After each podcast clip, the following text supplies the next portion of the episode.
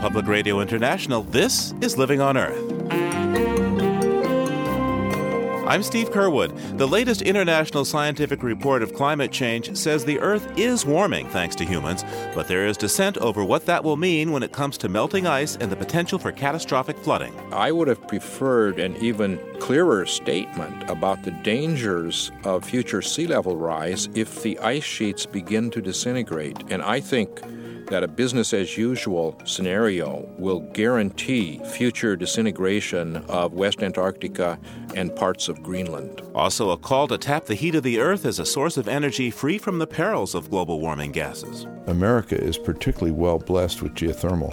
This would be an enormous asset to our long-term energy security, and I think in a very sustainable fashion. That and more this week on Living on Earth. Stick around. Support for Living on Earth comes from the National Science Foundation and Stonyfield Farm. From the Jennifer and Ted Stanley studios in Somerville, Massachusetts, this is Living on Earth. I'm Steve Curwood. The newest consensus statement of the thousands of scientists in the Intergovernmental Panel on Climate Change says there's little doubt that the Earth will be a much hotter place by the end of the century. The pronouncement is the result of 5 years of collaborative work assessing what lies ahead for our warming planet. But some of the world's leading climate experts say there is a glaring omission regarding another key impact of global warming, sea level rise. The panel predicts a sea level rise of about 0.5 meters, or roughly 18 inches, over the next century. But NASA scientist Dr. James Hansen has just written an article in the journal Science asserting, among other things, that this estimate may be far too low. Dr. Hansen joins us now. Welcome to Living on Earth. Glad to be here. And we should probably point out that you are expressing your own opinions here, not those of NASA, correct? Yes, that is right. So in your article in Science, you looked at what past Intergovernmental Panel on Climate Change reports predicted. What did you find? Well, we looked at carbon dioxide, how the rate of growth of carbon dioxide, the change of global temperature, and the change of sea level. And contrary to what critics have often said, IPCC has not overstated or overestimated those changes. The changes of carbon dioxide have been very accurate. Temperatures actually increased somewhat faster than projections, and sea level has increased notably faster than the prior estimates by IPCC. So with that in mind, how should we view the predictions from this latest IPCC assessment? What did the report leave out or underplay from your view? Well, I think there is a natural reticence, which may derive from the scientific method, which says you should be skeptical. You should check all sides of a story and before you make a very strong conclusion. The difficulty here is that I think we have very limited time to get on a different path with our energy use and greenhouse gas emissions, or we're going to end up with unstoppable problems in the future. And I would have preferred an even clearer statement about the dangers of future sea level rise if the ice sheets begin to disintegrate. And I think that a business-as-usual scenario will guarantee future disintegration of West Antarctica and parts of Greenland. So your concern about the chance of rapid loss of large sheets of ice, the considerable impact that could have on sea level rise, is echoed by Ohio State University scientist Lonnie Thompson, and he says that those issues are gorillas in the room that the IPCC is not paying as much attention to as he thinks it ought to. Well, that's a very good point, because IPCC addresses a lot of things, but there are a small number which deserve very great attention, and this, I think, is the number one item, just because of the inertia of the system. If we get it started, it will become very difficult to stop it, perhaps impossible to stop it. Well, how do scientists relay the risk there when there's, frankly, a lot of uncertainty about what might happen? Well, you know, we do have a lot of information available to us, both from paleoclimate, the history of the Earth and how ice sheets responded in the past, and also the new data from satellites and on-surface measurements on the ice sheets, which shows that there are processes beginning to happen there, exactly the processes that we're afraid will accelerate. The last time a large ice sheet melted, sea level went up at a rate of 5 meters per century. That's 1 meter every 20 years. And that is a kind of sea level rise, a rate which the simple ice sheet models available now just cannot produce because they don't have the physics in them to give you the rapid collapse that happens in a very nonlinear system. Could you explain what you mean by a nonlinear event? Well, it's one in which the response begins slowly, but you reach a certain point and suddenly things collapse, so you get a very rapid change. And you can imagine that in the case of large ice sheet. There are several processes that contribute to more rapid loss of ice. As you have melt on the surface of the ice sheet, it descends through holes and crevasses to the surface and lubricates the base so that the ice sheet begins to move faster. There's ice at the edge of the continent, both Greenland and especially West Antarctica, which holds back the ice streams. But as the ocean warms and those ice shelves melt, that's like taking a cork out of a bottle, and the stuff can come out much more rapidly. And even as the ice sheet begins to decrease in size, the surface lowers to a lower altitude where it's warmer, and so it melts faster. And so you get these multiple positive feedbacks, and then you get a sudden collapse, and sea level goes up very rapidly. We're going to guarantee that that happens eventually if we get warming, I would argue, of more than 1 degree Celsius additional above that of year 2000. Now, the present IPCC physical assessment has a center point of about 3 degrees centigrade increase in temperature. Yeah, so that's inconsistent with the numbers that they gave for sea level. Now, IPCC could not estimate the ice sheet contribution because it is a nonlinear problem and they don't know how to do it. But I think they should warn people more strongly about that danger, because I think it's the greatest danger that humanity faces in the global warming problem. Professor Hansen, how do you see this report affecting policy? What do you expect to happen among policymakers now that this latest assessment is out? Well, I think it will have a very positive effect. I think there's already movement among policymakers, and there's a better understanding of the public, and things are moving in the right direction, and I think this could give an added impetus to that. The thing that we need to guard against is ineffective incrementalism. What we need is strong actions, not some weak actions that slow down the growth rate a bit. We've got to get on a path where emissions are actually decreasing. Dr. James Hansen is director of the NASA Goddard Institute for Space Studies. Thank you so much, sir. It's great to be here. Now, you might remember that James Hansen made headlines last year when he spoke to this show and others about being pressured by the Bush administration not to discuss his research on climate change. But it seems Dr. Hansen wasn't alone.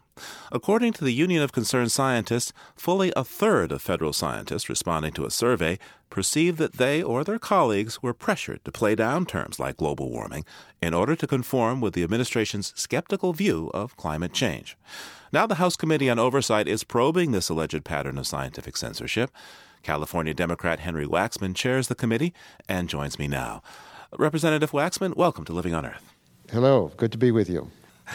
Congressman, what sort of evidence is being offered that scientists at public agencies were pressured to change results for political reasons? We heard pretty dramatic testimony from the Union of Concerned Scientists, who did a survey of government scientists who told in very detailed ways how they've had pressure put on them from people on the political side of this administration that didn't want the science that they were working on to be presented. We also have had an opportunity at the staff level to review documents at the Council on Environmental Quality, and the staff reviewed documents showed that a lot of what the climate change, global warming scientists were trying to say were actually presented to the public and to the Congress in a filtered way. A former chairman of our committee, Republican Congressman Tom Davis, and I wrote a very strong letter to the Council on Environmental Quality demanding all these documents. Our staff was able to go in and view them, but there's no reason we shouldn't be able to receive them. These aren't state secrets or classified information. And we need to get the documents and we need to get the science from the scientists so that we can make informed decisions on policy. What connection, if any, do you see between the things that you've heard about and the Bush administration's reluctance to act on climate change? I think that what we've seen here is a political interference with the scientists. Some of the scientists told us that the changes that were made, for example, by the head of the Council on Environmental Quality, who had been a previous to that job lobbyist and lawyer for the Petroleum Institute, that he was making sure that when the scientific information was turned over to the Congress, it didn't have some of the stark reality of what the scientists were reporting. One of the views that now, for which it's clear there's a scientific consensus, is that the global warming problem is due to man-made sources. And rather than that clear statement being presented, there was an edit that said that it's unclear whether the causes for global climate change is due to man-made problems. And, of course, that's a complete reversal of what the scientists were trying to tell us. You say that the White House Council on Environmental Quality has been reluctant to turn over documents to you regarding this. When will you seek subpoenas to get those documents? We've sent a very strong letter today indicating that after 6 months of trying these documents, we're not going to put up with any further delays. We do have the ability to subpoena it, but I hope that won't be necessary. When will you have the leadership of these agencies in front of your committee to explain or respond to these allegations? We'll look at the issue further once we get the documents and make a decision as to further hearings. We heard in response to your hearings the criticism that, look, these stories have been talked about before. Congressman Waxman is just out to settle some old scores or get some partisan points against the Republican administration. How fair is that criticism? Well, it's certainly not partisan when it's a bipartisan insistence that we get this information.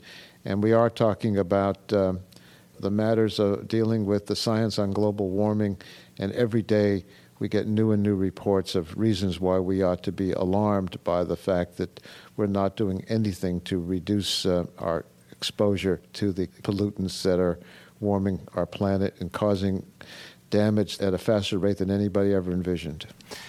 Henry Waxman is the California Democrat who now chairs the House Committee on Government Oversight and Reform. Thank you so much, sir. You're welcome.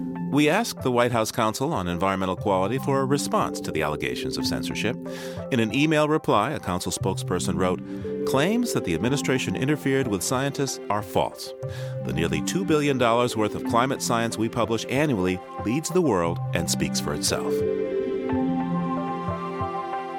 Coming up, it's enough energy to warm and cool every home and business on the planet. It's free, and it's right beneath our feet. Tapping the power of geothermal energy is just ahead on Living on Earth. It's Living on Earth. I'm Steve Curwood. With growing awareness of climate change now on the public agenda, the debate is rapidly shifting on Capitol Hill. Until recently, the choices in Congress have mostly been between imposing modest caps on global warming gases or having no caps at all. Now key members of Congress, including several presidential candidates, are suddenly proposing much stronger action to restrict emissions. But as Living on Earth's Jeff Young reports from Washington, that doesn't mean the debate is any less contentious or complex. One senator called it open mic night when Environment Committee Chair Barbara Boxer asked for ideas on climate change. 1/3 of the Senate showed up for a marathon session. And the result was the first outline of a global warming policy from 5 competing proposals and 4 presidential contenders. We've moved from the question, is it real, to the question, what can we do about it? That's Illinois Democrat Barack Obama. Maybe you've heard the name lately. Obama decided to join 2 of his potential rivals for the White House, Senators Hillary Clinton and John McCain, in the Climate Stewardship Act. It's the first major proposal in the Senate to seek a mandatory cap on carbon dioxide emissions and set up a system for trading emissions permits. Obama says it's the best way to commercialize clean energy technology. Once you put a value on carbon reductions, you make winners out of innovators. It's a framework that's not only good for the environment, it's also good for business. And that, I think, is the classic American way. All the major proposals so far include some form of this mandatory cap-and-trade system. But that's where the similarities end. Massachusetts Democrat John Kerry says the Climate Stewardship Act does not do enough to avoid major changes to the climate. There is this ominous notion of a tipping point, which we have to avoid. So the bottom line is, the reason I mention all this, I know it's accepted, I know the science is accepted, but the urgency is not accepted up here.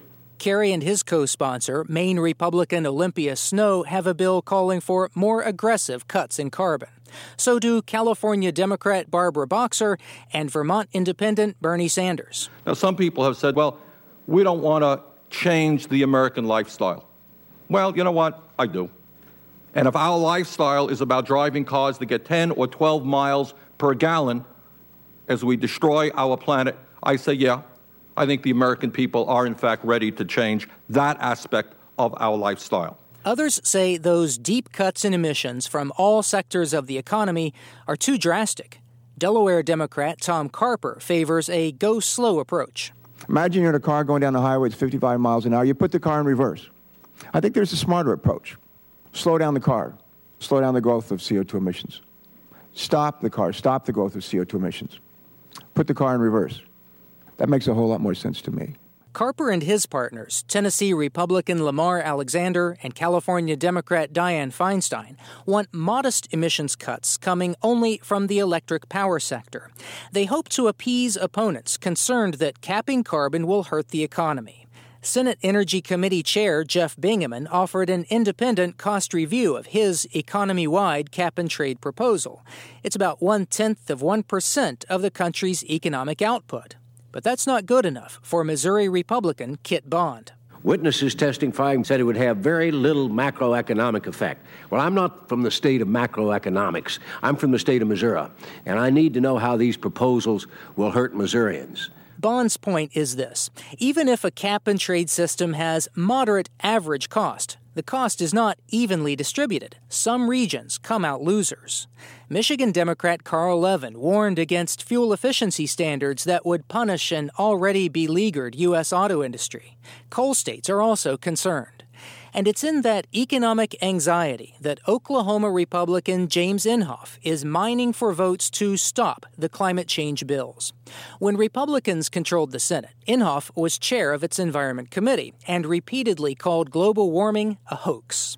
And while other senators speak passionately about a responsibility to future generations, Inhofe is unfazed by the judgment of history. Oh, I think when it's over, I'll probably be long gone by that time. I mean, if you can envision a history book sometime in the future, the entry Senator James Inhofe on climate change, what would it say? I think it was that he was right. If Inhofe finds just 40 other senators worried about coal, cars, or other carbon-intensive industry, any action on global warming could freeze in its tracks. For Living on Earth, I'm Jeff Young in Washington.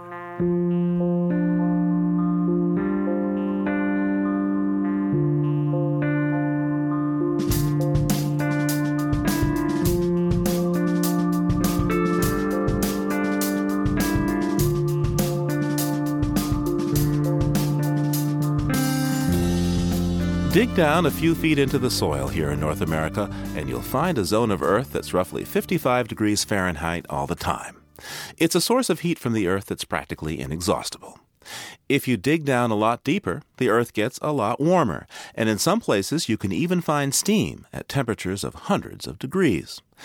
In the next few weeks, we'll report on a major building project that's tapping so-called geothermal energy just below the surface.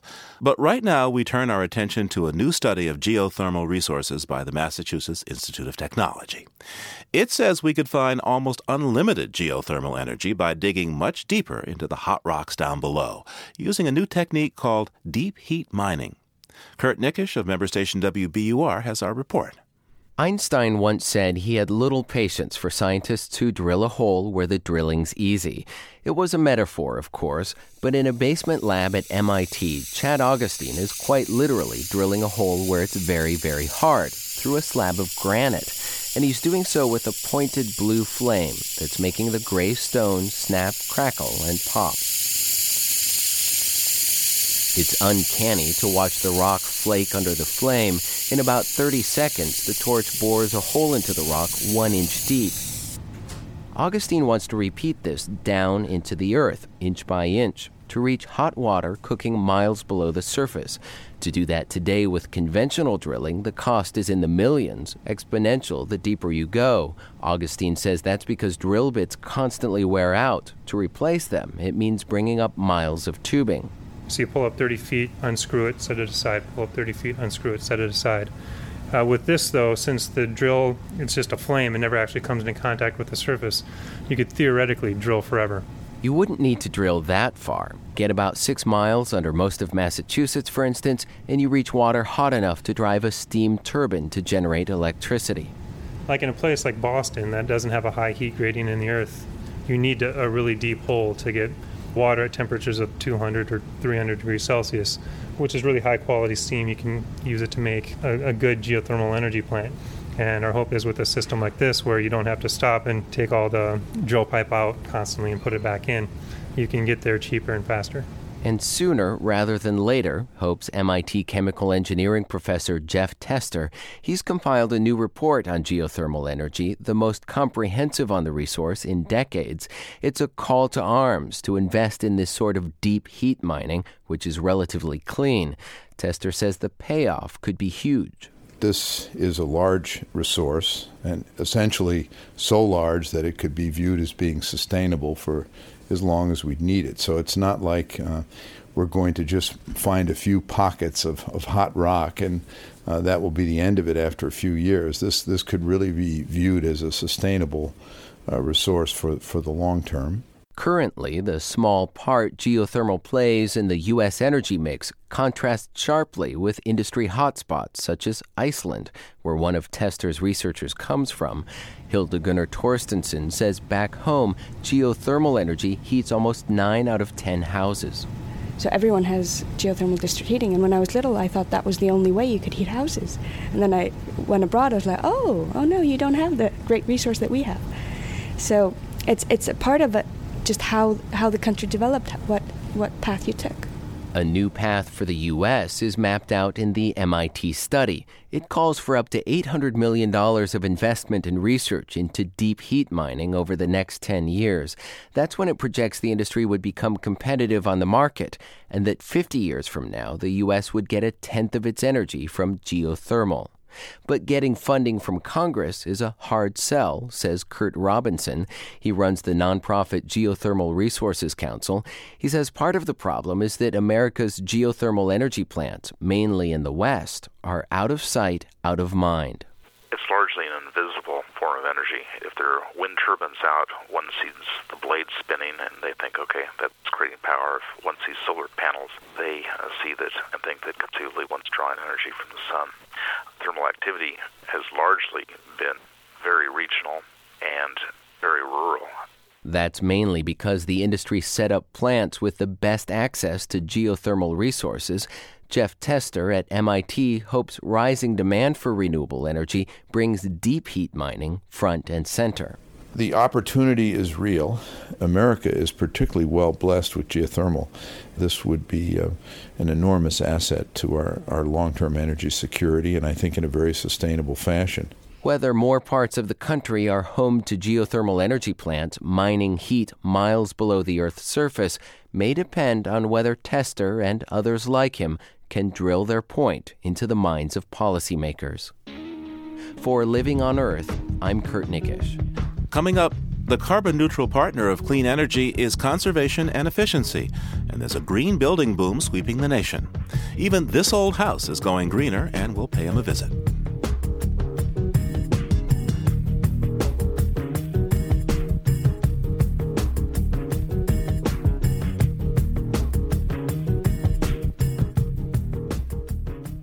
President Bush recently amended an executive order that limits the ability of federal agencies such as the EPA to create and implement regulations. The changes come as the Bush administration faces increasing opposition to many of its policies from a Democratic Congress. Joining us to talk about the significance of these new restrictions is Tom McGarity. He's a professor of law at the University of Texas, Austin, and the president of the Center for Progressive Reform. Hello, Professor McGarity. Hello. Please characterize the president's new executive order for us. What is it, and what does it hope to accomplish? Well, it's really an amendment to an existing executive order that's been around since the Clinton administration and, in fact, has had predecessors that go back all the way to the Nixon administration.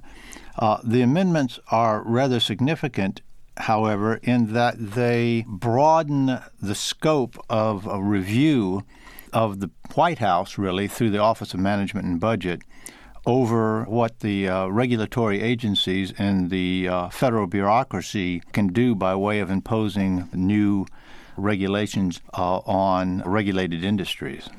Yeah, if you could walk me through some of these new restrictions. For example, let me ask you about the language in the new rule that states that when agencies plan on issuing a new regulation, they have to prove that it addresses a specific, quote, market failure.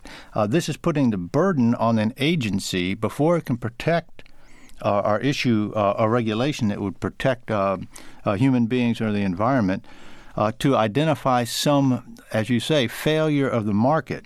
Now, a market failure is a situation in which the free market functions poorly. That is, for some reason, the prices of a product don't reflect all the costs that the manufacturer impose. So this really begins from an assumption or a presumption that the market works well and that government intervention is only justified in those sort of rare occasions when the market somehow fails us. What agencies would be most affected by this new rule? Can you give me an example? Sure. I mean, the Environmental Protection Agency, first of all, is probably the primary target of this rule. I would say that the Occupational Safety and Health Administration is a target of this rule, too. Could be the National Highway Traffic Safety Administration and the Department of Transportation, which regulates cars and fuel economy standards. That may be what they're trying to be sure that the agencies toe the line with the White House on things like fuel economy and auto safety. So what is the overall aim of this executive order? Well, it clearly represents an attempt by a president whose party has just lost Congress to assert control over the bureaucracy, and it requires rulemaking initiatives to get a sign-off from a regulatory policy officer who is, I take it, kind of the OMB's person in the agencies now. So it's an effort by the White House to reach fairly deeply into the regulatory process, and this is very unusual. And, of course, the burden on the agency to identify market failure is going to mean that they're going to be less likely to promulgate regulations in the future. Looking over the concerns that the Bush administration has about bureaucracy, what points of agreement do you have with them? Where does this executive order actually help relieve a bloated regulatory process in your mind? Well, certainly management of a bureaucracy is important. Certainly bureaucracies need to be held politically accountable, and the entity to hold bureaucracies politically accountable is the White House. On the other hand, to talk about a bloated bureaucracy putting a lot of constraints on the business community is simply talk of a generation ago. It's the sort of thing that may have had some traction and credence during the Carter administration when the environmental laws were first being enacted and EPA was out there very vigorously going about perhaps over vigorously going about its business, and certainly OSHA was doing the same thing. The argument simply doesn't hold these days. The Occupational Safety and Health Administration has not issued a single significant regulation in the last 6 years, so it really doesn't need constraining. Now, somebody listening to our conversation might be thinking, you know, this is all pretty technical stuff, regulation, agencies, bureaucracies. They're going to need another cup of coffee to stay awake. How does this affect the average person on the street in America? Regulation affects everything that we do.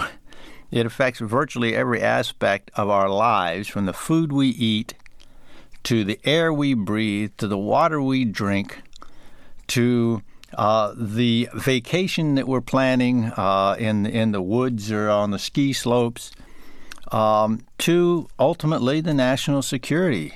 And the fact is that administrative agencies really matter. And if they weren't there, you'd know it really quickly, because this marketplace is quite prone to failure.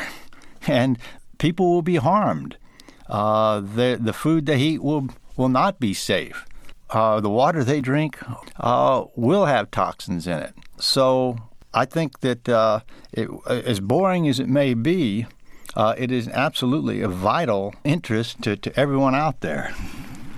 Tom McGarity is a professor of law at the University of Texas, Austin, also president of the Center for Progressive Reform. Thank you so much for taking this time, sir. Well, thank you for having me.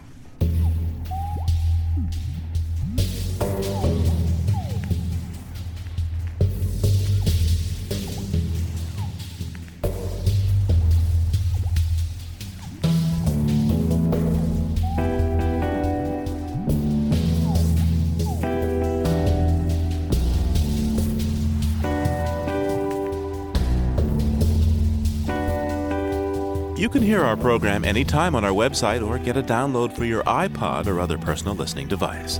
The address is livingonearth.org. That's livingonearth.org.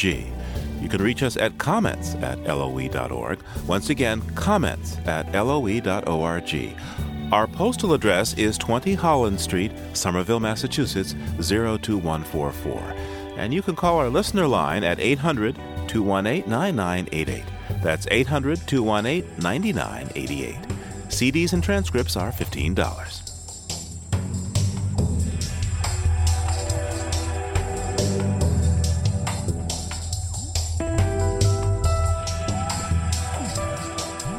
Just ahead, part Boy Scout and part Sherlock Holmes, Buck Wilder tries to get kids out from in front of their video screens and into the woods. Keep listening to Living on Earth. Support for the Environmental Health Desk at Living on Earth comes from the Cedar Tree Foundation. Support also comes from the Richard and Rhoda Goldman Fund for coverage of population and the environment. And from you, our listeners, and from member stations. This is Living on Earth on PRI, Public Radio International. It's Living on Earth. I'm Steve Curwood. This Old House has been a staple of American public television for more than 20 years. The program nearly invented the now popular genre of do-it-yourself home improvement shows, and the show just hit the big 5-0, its 50th project. For the first time, the hosts are remaking a house entirely in green. It's a 1926 bungalow in Austin, Texas, and when it's done, it'll be a showcase in sustainable building and energy conservation technologies. Norm Abram is the master carpenter on This Old House, and Bill Moore has been doing green construction in the Austin area for 20 years. They join us now from the building site in Austin. Norm, just exactly where are you guys right now? We're standing right out in front of the house. Fortunately, it stopped raining, so we're not getting drenched today. But, of course, you have sustainable rainwater management, so what can you tell us about what you did to this house along those lines? Well, just yesterday, in fact, they put in a water collection tank, and what they will be doing is collecting water from the gutters. The rain water will be collected at the gutters at the eaves of the house and go to a tank that holds about 1,200 gallons of water, and that will be able to be stored and used for irrigation purposes. Bill, tell me, what else is green on the building site there? You have rainwater management. What about the lawn? Well, there's not going to be very much lawn. It's also going to have a lot of natural or native plants put in, so there would be less water needed. That's one of the things we try to concentrate on here, because we're always trying to conserve water here. So now, if I were walking down the street and just looking over at the house, what would I see that would be different from the other houses on the street that would set it apart as being green? Hopefully nothing. A green is not supposed to be something that is unusual. It's supposed to be, what we've been trying to do is make it mainstream. So when you're looking at it from the house, you just see a nice kind of a craftsman bungalow house that has the only difference might be is it's got a nicer metal roof on it. Why don't we take a look inside and see what kind of green magic you've done in there? The green points for all of this are the bedroom is tiny, so that's saving space and saving consumption. Exactly. And very energy efficient windows, reclaimed wood on the floor of the bedroom. The decking on the deck is a material that's made out of old plastic bags and wood fiber, so it's some more material that's been recycled. And when the kitchen was redesigned, the footprint is no bigger than it was before. The appliances will be more efficient. The new cabinets that are being built, they used MDF, medium density fiberboard, for the cases, and used Liptus, which is a very renewable wood that not too many people know about, for the face frames of the cabinets and so forth. So, Bill, what makes a house green, among other things, is energy efficiency. What are the things that are in this house that make its energy systems especially green? Well, we put in a lot of insulation in the addition, and we insulated the lower floor, which hadn't had any before. Now, what about a source of energy? You got any wind, solar, geothermal? There is a photovoltaic array on the roof that'll supply probably 20% of the electrical use of the house during the year. Why so modest? We actually only had that much roof available that was facing the proper direction, and they just covered that amount. At the end of the day, what's it going to cost energy-wise compared to the way it was running before? What they're hoping is the house was increased in size from about 1,500 to 2,400 or 2,300, something like that. But the energy use will probably go down 40%. Well, that's a pretty good deal. Yeah. What about on the resale side? I know these people, of course, they expect to live there forever. But if they were to sell, what kind of financial advantage or disadvantage does greening a house provide when it comes to resale time? Well, greening a house, a lot of that is just simply building it better. So here, if you had a nice house and the price wasn't outrageous and it was very well built, and it would tend to sell much faster. You might not get all of your money back immediately, but it would easily sell much faster than anything comparable size in the area. And if you lived in it long enough, you would recoup a lot of your investment because of the savings of energy and water, and since it's built better, you'd have less maintenance also. Okay, Norm Abram, I got a question for you. This Old House has aired for 28 seasons now. Why go green? Or another way to put it, what took you guys so long? Well, actually, Steve, we've been green for quite some time. I think This Old House, if you look at us historically, there's a lot of things we've been doing that make us green. We've been very conscious of energy efficiency and good insulation, good windows, using good materials. We recycle materials on our older historic houses and so forth. So we've been green to some level. The reason we came to Austin was because, they've been working on the idea of green for about 40 years now. And, we wanted to go to the place where we felt it was strong and it began and we could get some good lessons. And some of the information that we have here will not only benefit our viewers, but it's going to help us. And when we go back to New England, we're learning something new as well. And we'll try to be more green in our building. Norm Abram is the master carpenter on This Old House, and Bill Moore has been doing green construction in Austin for about 20 years. On February 8th, This Old House will broadcast the first of 8 episodes on their renovation project there in Austin. Gentlemen, thank you both for being on the show. Thank you, Steve. Thank you. And you can find a link to This Old House and other green building resources on our website, loe.org. And we'd love to hear what you think about our program. You can reach us at comments@loe.org. That's comments@loe.org. Our listener line is 800-218-9988. That's 800-218-9988. And our postal address is 20 Holland Street, Somerville, Massachusetts, 02144. You can hear our program or get a download anytime on our website, loe.org. That's loe.org. Just ahead, grab your kids, gather around your portable radio, and head for the woods. It's time for the adventures of Buck Wilder. First, this note on emerging science from Megan Vidgen.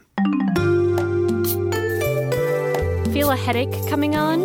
So you go to the bathroom, open the medicine cabinet, and reach for the ibuprofen. But what if that pill doesn't help the pain?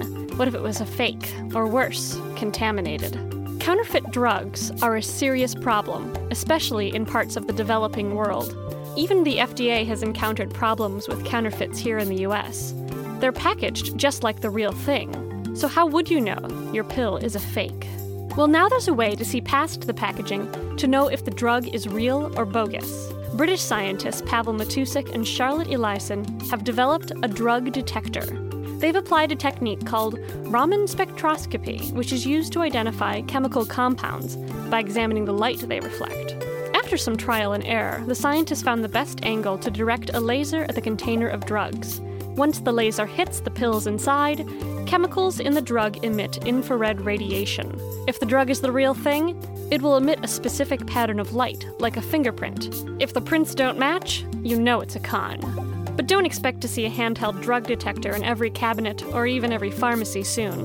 The detector device costs around $20,000 to $40,000 US. So for the time being, if that headache is still bothering you, you might just want to drink a cup of hot tea, relax, and enjoy the rest of the show. That's this week's Note on Emerging Science. I'm Megan Vigent.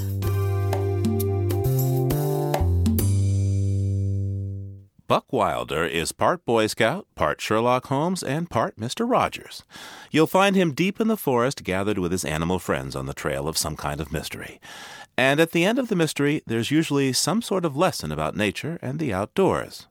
Buck Wilder is the creation, and sometimes the alter ego, of author Tim Smith. In the last few months, Tim Smith has released not one, but three new Buck Wilder books for grade schoolers. The series begins with Buck Wilder's adventure number 1, Who Stole the Animal Poop? Tim Smith recently came in from the woods to talk about the book with Living on Earth's Bruce Gellerman. It's the first book in a series of outdoor stories. There are stories for kids that are in elementary school, beginning years of elementary school. And they're stories about dilemmas and problems that happen in the woods.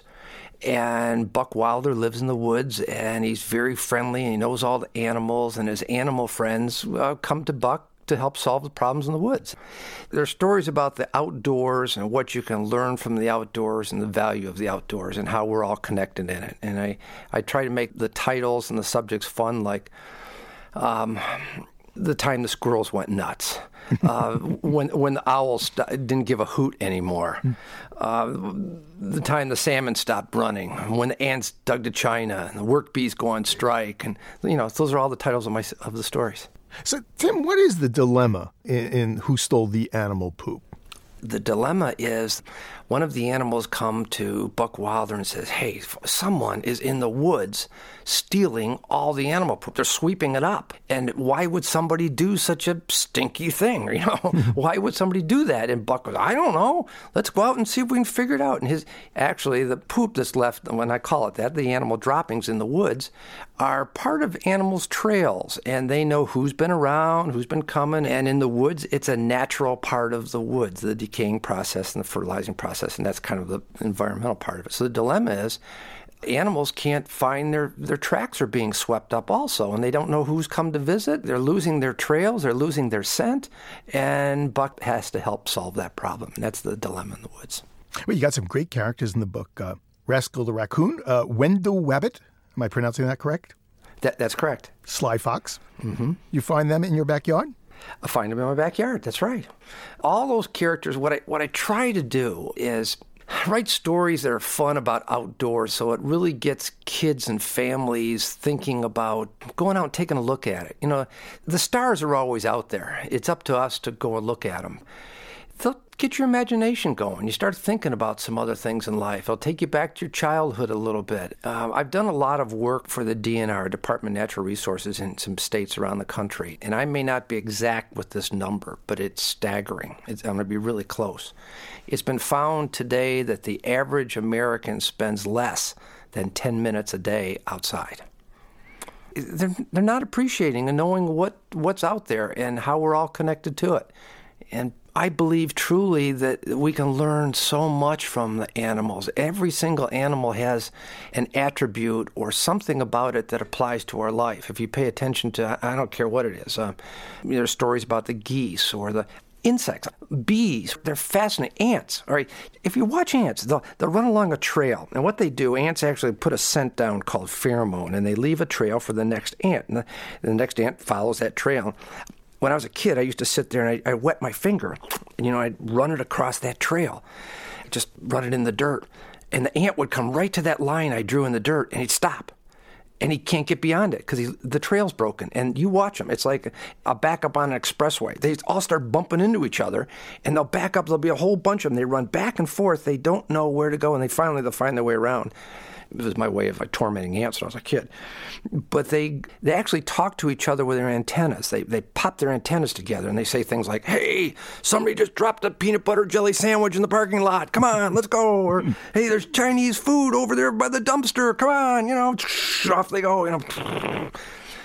Ants actually turn more soil. They till more soil than any thing on the earth. They aerate our soil. They aerate the roots, and in that turning of the soil, they turn over and they plant seeds and so forth. Actually, the combined weight of ants on this earth is greater than the combined weight of humans on this earth. Buck Wilder sounds really like a lot of fun and really happy guy. But when I hear you, I hear a little sadness. Oh, really? Mm-hmm. Well, okay, there is some sadness in there, and it's very observant that you picked that out. My sadness in there is that hunting license, fishing license, so forth, are down across the country. People aren't going out or hunting or fishing or camping or hiking like they were 20, 30, 40 years ago. The sadness, if anything, is you cannot sit down with a computer game in your house and give it to your kids and have them simulate an outside experience. It cannot be done. They do not feel the wind on their face. They don't pay attention to the clouds that they're going over. They don't hear the birds.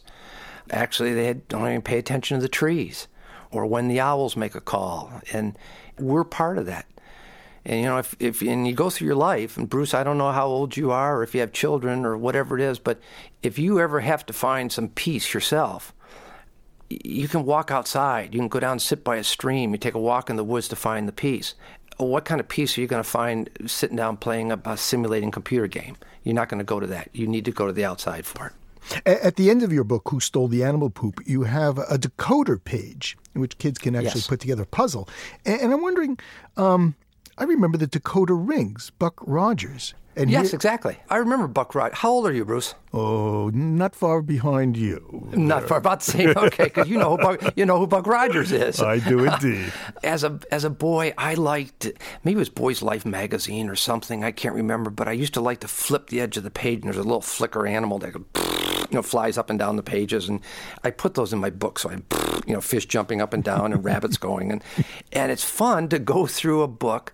And what I did was I put a secret decoder page and at the very end of these, because there's a lot of drawings in the books, little illustrations, and I hide a letter in most of the drawings, and then you have to go back and look at the book again, study it, and there's a secret message, and you put all these, it's kind of a code, you put the code together, and it's a Buck Wilder message, and there's more to a book than sometimes just reading the words. I want you to have fun with it.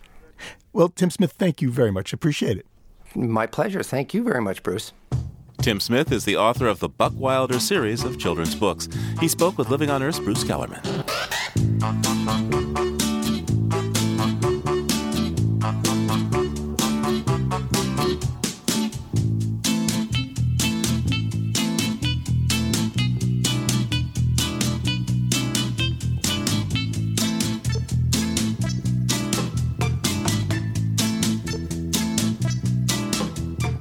Next week on Living on Earth, Borneo is a hotbed of biological diversity. It's also a hotspot of development. And I thought, there are few places in the world where you can actually sit and take in such a visually stimulating experience where you see so many different types of species that you can only see on this one given island. The spotlight is on the struggle to save the Borneo rainforest and the incredible array of animals and plants that live in it.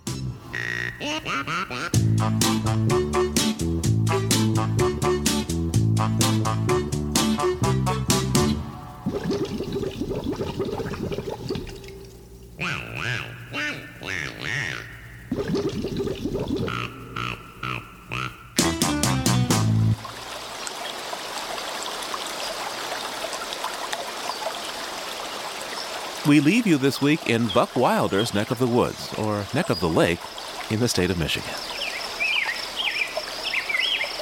Around Michigan's Upper Peninsula, the landscape is a subtle composition of fields, streams, forests, and the waters of three of the Great Lakes, Michigan, Huron, and Superior.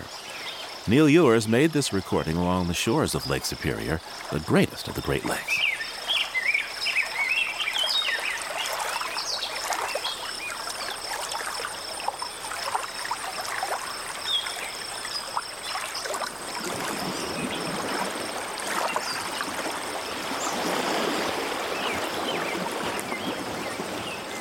Living on Earth is produced by the World Media Foundation.